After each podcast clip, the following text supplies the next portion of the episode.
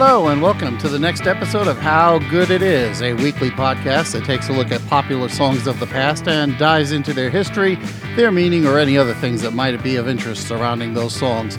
My name is Claude Cole, and I hope everybody's comfortable with that by now.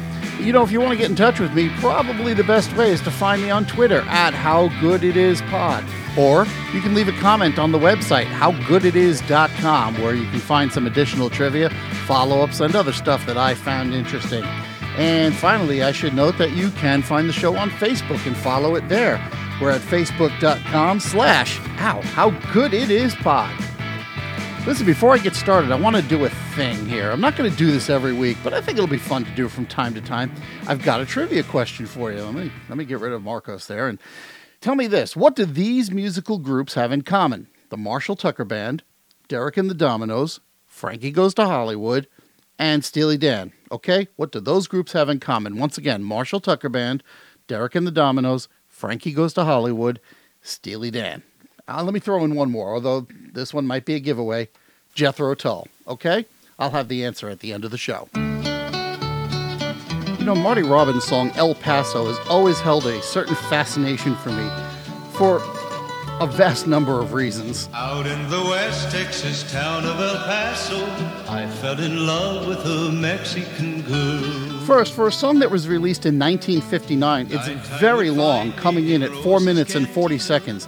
That's a gamble that paid off for Columbia Records, though, because from the time it was released in October of that year to the first week in 1960, El Paso made a steady climb all the way to the top of the Billboard chart, spending two weeks in that spot and making it the first song longer than four minutes to hit the number one spot. The song also topped the country chart and won the first Grammy Award for Best Country and Western Song. Next, the lyrics take an interesting turn partway through. The song starts out with the narrator telling a story, as in, here's what happened to me. But a little more than halfway through, the song changes tense, and now everything is being told in the present tense as it happens. Which leads me to the third thing that's kind of fascinating about this song. This might be the only pop song in the rock and roll era where the narrator actually dies at the end of the song. So, what's the origin of this song? Did Marty Robbins, in fact, have a crush on a Texas girl named Felina? Eh, I'm afraid not. But if it's any consolation, the name Felina derives from the name of a girl Robbins knew when he was in fifth grade, named Fidelina. I think that's how it's pronounced. For a while in the late 1950s, Marty Robbins traveled from his uh, home in Phoenix to various gigs in Texas, and as he did, he often passed through the town of El Paso, which doesn't make a lot of sense on its face, but when you realize just how far apart the highways are in that segment of the country, well, El Paso becomes a more natural part of the route. But Robbins liked the sound of the town's name, thinking it was kind of romantic, and he promised himself that one day he'd write a song about it. Then one day in 1957, when he was on his way home to Phoenix for Christmas, the first line of the song came to him. Out in the West Texas town of El Paso, I fell in love with a Mexican girl. And for the rest of the ride home, the story took shape while he drove. By the time he arrived in Phoenix, he had all the lyrics down and he even had some idea of what the melody would sound like. And make no mistake, while the lyrics to the song are definitely cinematic, the musical elements are equally captivating. You've got Grady Martin's guitar work, which opens the song with a definite Spanish flavor and carries it through to the end. And the other element that, in my head, that makes the song great are those harmonies, especially in the bridges by uh, Bobby Sykes and Jim Glaser. One night a wild young cowboy came in, wild as the West Texas wind. Jim Glaser, by the way, was very soon to become famous as part of the Glaser brothers. The producer on this record, by the way, was Don Law, who is known chiefly for being the person who produced the only known recordings of blues legend Robert Johnson back in the 1930s. Oh, and here's another bit of trivia for you. See, it's trivia night. This song is technically a B side since Columbia did hedge its bets a little bit. But hey, when your artist turns in a song with nine verses and three bridges and clocking in at 4 minutes and 40 seconds, who could really blame them?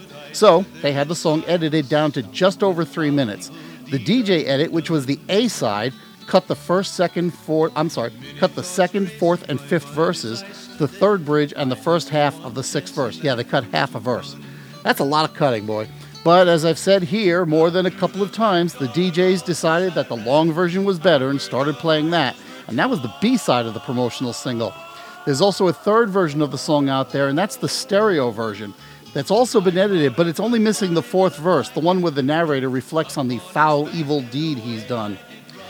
Okay, so I mentioned before about the song winning the first country and western Grammy. It's also been chosen by the Western Writers of America as one of the top 100 western songs of all time, and Country America magazine listed it as number six in their top 100 country songs of all time. As for Marty Robbins himself, well, he went on to further successes, not only as a singer, but also an actor, a TV host, NASCAR race driver, and a writer. Yes, he authored a book titled The Small Man. The book is now out of print, and in fact, it is so out of print that I couldn't possibly find a copy, no matter how much research I did. The only thing I was able to get out of my research is that it's a Western. Go figure. Also, it's 108 pages long. But despite all that, Robbins did take the time to return to El Paso in 1966 with a song titled Felina from El Paso. Out in New Mexico, many long years ago, there in a shack on the desert one night in a storm. It tells the story of Felina and how she grew up to become the girl in the previous song. In fact, there's a little bit of changing the timelines from the previous song and a suggestion that the cowboy who died did so saving her life by taking a second bullet which would have hit her otherwise. But his heroism didn't last for long. For the six gun that he wore and screaming in anger and placing the gun to her breast. Us both deep and maybe we'll find peace. Then pulling the trigger, she fell across the dead cowboy's chest. Out in El Paso, whenever the wind blows, if you listen closely at night, you'll hear in the wind. Yeah, here's the PS. They're actually haunting the town of El Paso. A woman is crying, it's not the wind sighing. Old timers tell you Felina is calling for him. And by the way, if you thought El Paso was long, well, this one comes in at over eight minutes. Marty Robbins returned to the town once more in 1976 with a song he wrote called El Paso City, wherein the singer is flying over El Paso and has a memory of a song he heard long ago. From 30,000 feet above the desert floor, I see it there below. A city with a legend, the West Texas city of El Paso. And then he mostly just recaps the original song.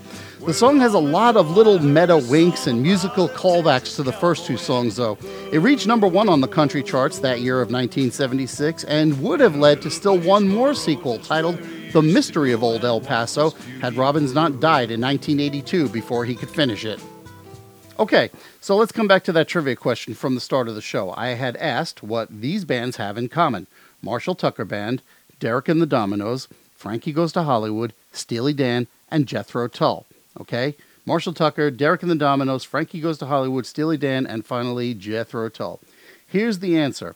All of these bands contain the name of a person who isn't a member of the band. There is no Marshall Tucker in the Marshall Tucker Band. That band got its name from a blind piano tuner who had rented out the studio space right before that band came in, and they decided they liked the way his name sounded. Derek and the Dominos came from Eric Clapton's desire to release an album more or less anonymously. And it pretty much worked because that Layla album tanked at first until the song Layla appeared on a different album. Frankie Goes to Hollywood, they found their inspiration on a Frank Sinatra poster, which read specifically, Frank Goes to Hollywood. They said that's a good name for a band, so they went with it. Steely Dan, they got their name from a strap on dildo mentioned in the William S. Burroughs novel Naked Lunch. And Okay, now I hear the joke.